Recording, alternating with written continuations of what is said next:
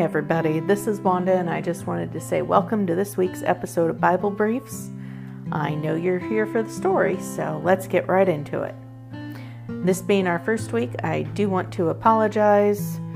I had the mic on too loud when I was recording, and so if it sounds like a subdued shouting the whole way through, that was because my mic was too high. Sorry about that. I'll get better.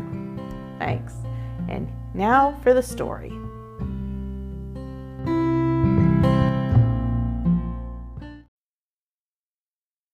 All right, so we're going to start at the very beginning, which they tell me is a very good place to start. the beginning, when the world was still formless and empty, but God's Spirit was hovering over it. Then God spoke, Let there be light, and light came into existence. And God separated the light and the darkness into day and night. The next day, God spoke again to separate the sky and sea. The day after that, he spoke again and separated land and sea, and he commanded the land to produce every kind of plant. Then God began to fill all he had made. On the fourth day, he spoke and filled the sky with sun, moon, and stars to mark times and seasons. On the fifth day, he spoke and filled the sky with birds and the sea with fish. On the sixth day, he filled the land with every kind of animal. And then God said, Let's make mankind to be like us and to reign over all the other creatures we have made.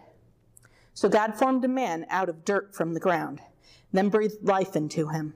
And God prepared a garden with many fruit trees, including two special trees a tree whose fruit gave life, and a tree whose fruit gave the knowledge of good and evil.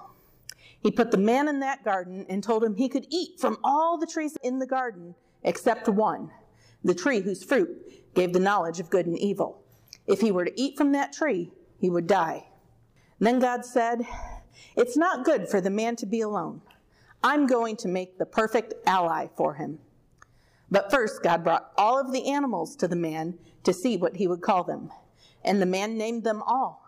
Yet the man's perfect ally wasn't found among those animals. So God put him to sleep and took one of his ribs to fashion this perfect ally. And when God brought her to the man, he exclaimed, She's made from my very flesh and bone. She shall be called woman because she was taken from man. Then God blessed them both and said, Have lots of babies, fill the earth, and govern it. And God looked over all he had made, and it was very good. So, having completed his creation, on the seventh day God rested, and he set apart the seventh day as a sacred day, reserved for God. We don't know how long this state of affairs continued. We just know that one day the serpent, the most cunning of all the animals God made, said to the woman, Did God really say you can't eat from any tree in the garden? And the woman replied, It's just the fruit from that one tree in the middle of the garden. God said we'd die if we ate it or even touched it. You won't die, the serpent replied. But God knows that as soon as you eat it, the knowledge of good and evil will be revealed to you, and you'll be like God. Well, the fruit looked good, and it would give her insight, so she took some, ate it, and gave some to her husband, who was right there with her, and he ate it too. Then they realized for the first time that they were naked, and they were so ashamed of it that they sewed some leaves together to cover themselves. Later that day, when God came down to visit, they hid from him. And God called out to the man, Where are you? And the man replied, I heard you, but I was afraid because I was naked, and I hid. Who told you you were naked? Did you eat from the tree I told you not to eat from? It was the woman you gave me. She gave me the fruit, and I ate. So God asked the woman, What have you done? And she replied, I ate it because the serpent tricked me. So God cursed the serpent to crawl on its belly and put a perpetual hatred between the serpent and the woman and their descendants. He warned the woman that both her pain and her childbearing would increase. She would give birth to her children in pain, and that with her desire for her husband, he would rule over her. And to the man, he said that because he had listened to his wife instead of obeying God, the ground would be cursed and it would be a constant struggle to grow enough food to eat until the day he died and returned to the dirt he came from. At this time, the man, Adam, named his wife Eve. Then God made them clothes from animal skins, and realizing how terrible it would be for them to now be able to eat from the tree of life and live forever, he banished them from the garden and placed a flaming sword and an angel to stand guard over the garden. Life went on for Adam and Eve, and they had two sons named Cain and Abel. When the boys grew up, Cain became a farmer, and Abel raised animals. At harvest time, they both brought an offering to God. Abel offered the best of his new lambs to God, and Cain offered some of his crops. And God accepted Abel's offering, but not Cain's, which made Cain angry. And God confronted him, asking, Why are you angry? You'll be accepted if you do what is right. But if you refuse, be on your guard. Sin is crouching at the door, ready to take over, and you must overcome it. Cain didn't listen, and one day he lured his brother Abel out into the fields where he attacked and killed him. And God confronted Cain by asking him, Where's your brother Abel? And Cain responds, I don't know. Is it my job to keep track of him? But God knew what Cain had done and told him that no matter how hard he worked, from now on, the ground that had absorbed his brother's blood would never grow crops for him again. So he must be a homeless wanderer the rest of his life. But God marked Cain to warn anyone who thought to kill him that God would give them an even more severe punishment if they did. After that, things just kept getting worse and worse until God was sorry he'd ever made people because their every thought had become so completely evil. It was so bad that he decided to destroy all life on earth. But there was one good man left Noah. So God told Noah that he was going to flood the whole earth and destroy every living thing. But he wanted Noah to build a huge boat to save himself, his wife, his three sons and their wives, and every kind of animal from the coming destruction. Noah did as God asked, and when everything was ready, the ship had been built, all of the animals and food had been loaded and stored on board, and God had shut the door for them to seal them in, God unleashed a torrential rain, and it poured nonstop for 40 days. The waters rose and completely covered the earth for five months. Then Noah's boat ran aground on a mountain peak. It was another two and a half months before the other mountain peaks became visible, and Noah began to release birds, first a raven, then a dove, to see if they could find dry ground to land on or any plants growing. After over a year on the boat, the ground was finally dry again, and God told Noah to release the animals and leave the boat. Once everyone had left the boat, Noah built an altar and offered sacrifices to God. Don't worry, God had him take some extra of those animals on the boat. And God was pleased with the sacrifices. He blessed Noah and his sons and told them, Have lots of babies and fill the earth.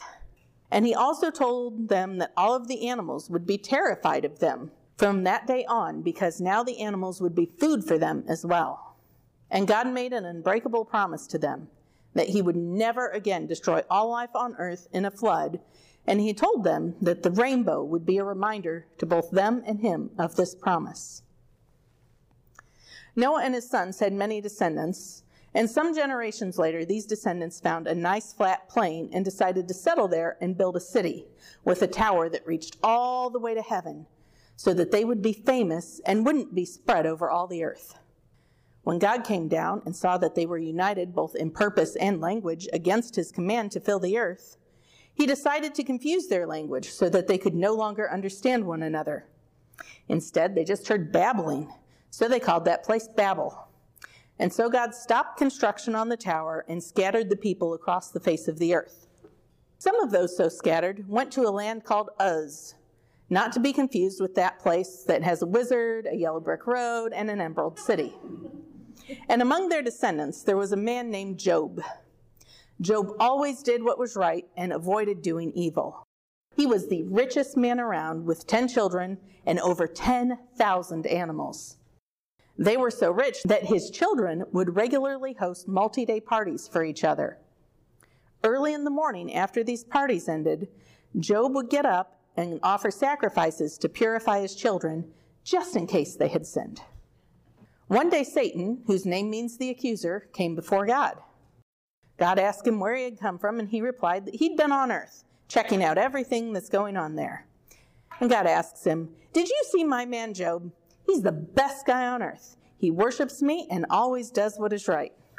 And Satan is like, Well, of course he does. You've made him rich and protect everything he owns. But if you let him suffer a couple losses, he'd turn and curse you to your face. And God says, Fine, you can do whatever you want to his stuff and family, but you can't lay a finger on him. So Satan goes out and arranges for the worst day imaginable for Job. First, one of his workers comes to tell him, Raiders came and killed everyone. They took all the animals with us. I'm the only one who escaped to tell you. Before he finished, one of Job's shepherds came and said, There was a great fire that burned up all the sheep and all the other shepherds. I'm the only one who escaped to tell you.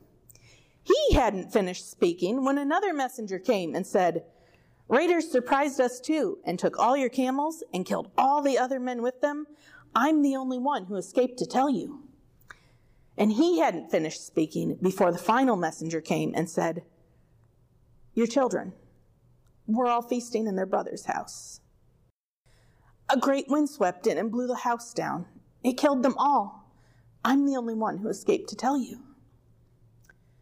When they had finished speaking, Job grieved, then said, I started with nothing, and I can keep nothing after death. God gave it, and God took it away. Let his name be blessed.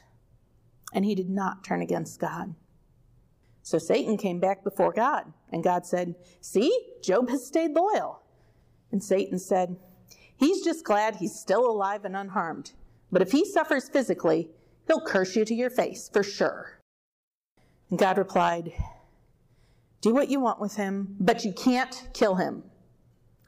Satan went out and inflicted terrible sores on Job from head to toe. Even Job's wife said to him, Seriously, why continue to stay true? Just curse God and die already. But Job replied to her, Should we accept only good things from God and never bad? Well, three of Job's friends heard about the losses he'd suffered and came to comfort him. But when they saw all he was suffering, they grieved and sat with him in silence for a week because there were no words. When Job finally speaks after that, he begins to curse the day he was born, wishing he'd been stillborn because death is far preferable to the miserable life he's living now. His friend Eliphaz responds to him that Job was always the one to encourage suffering people in the past. Why should he, of all people, feel so hopeless now? Doesn't he believe that God will deliver him because of his goodness? Go to God and plead your case. He's going to get you through this. But Job responds to Eliphaz, My suffering is greater than you can imagine. God has attacked me. Don't I have the right to complain? I wish he'd just kill me already. The only bright spot of comfort in all this is that I haven't cursed or denied him. Shouldn't you show me kindness rather than mocking me and accusing me? Stop assuming I'm guilty. Do you think I'm lying to you or that I don't know right from wrong? Then Job continues complaining to God that his life is hopeless and he'll never be happy again. And why can't God leave him alone for his last few days before he dies?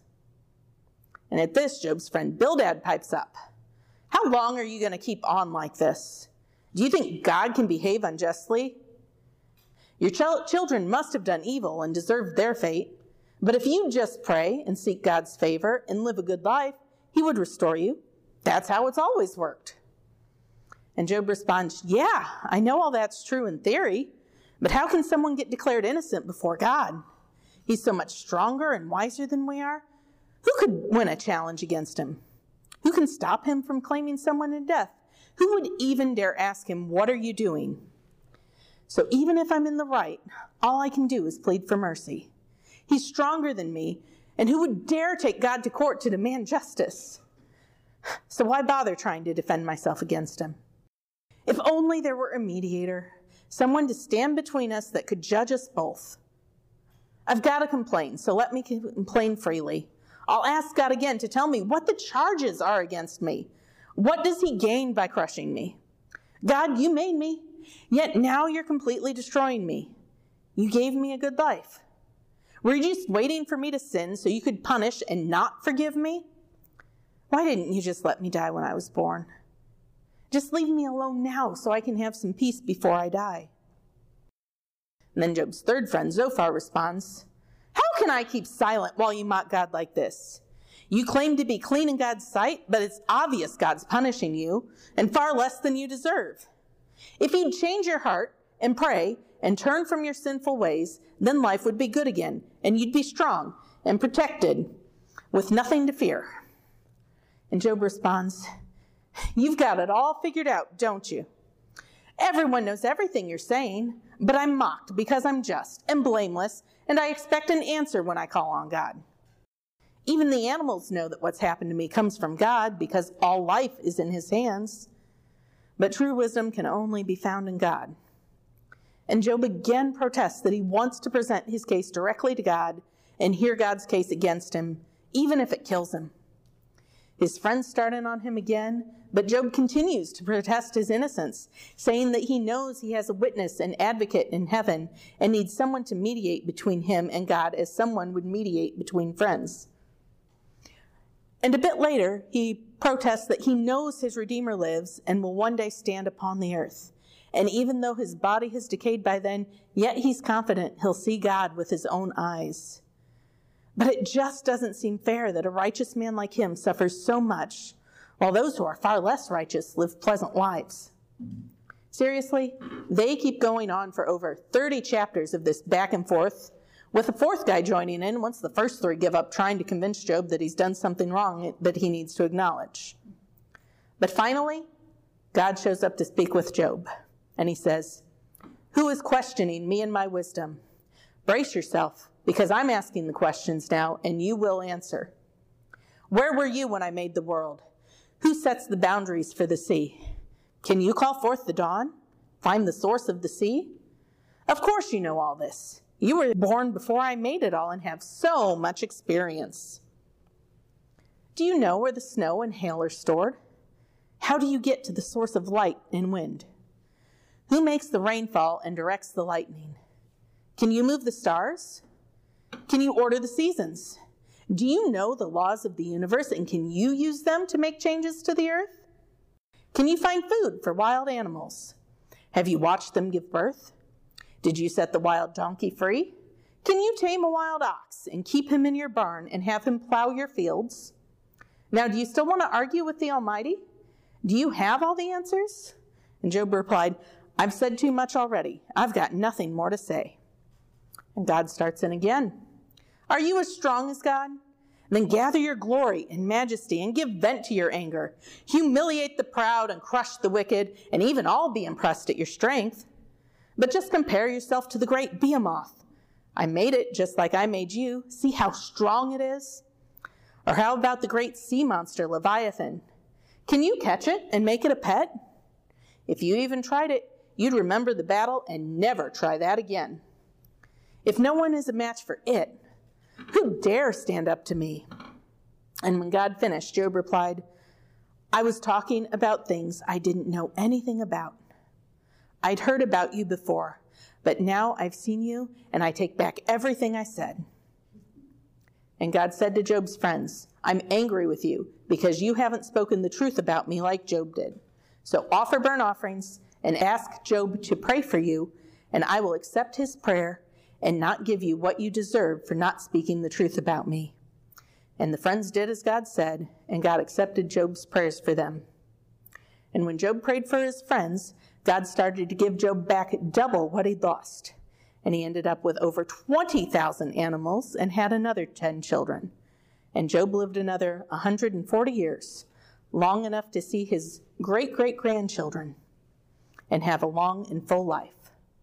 And that's the end of our story for this week.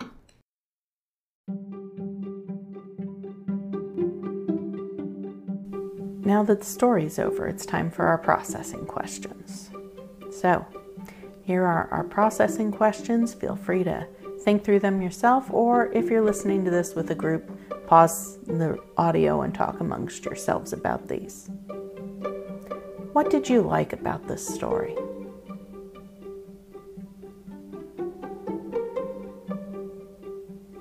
What did you not like or find confusing and uncomfortable in this story? What did you learn about God from this story? What did you learn about people from this story? And what does God want you to do in light of this story?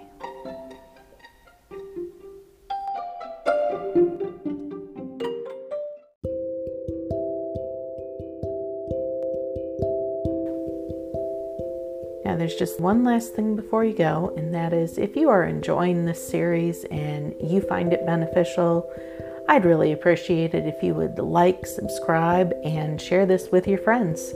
And I will catch you on the next episode of Bible Briefs.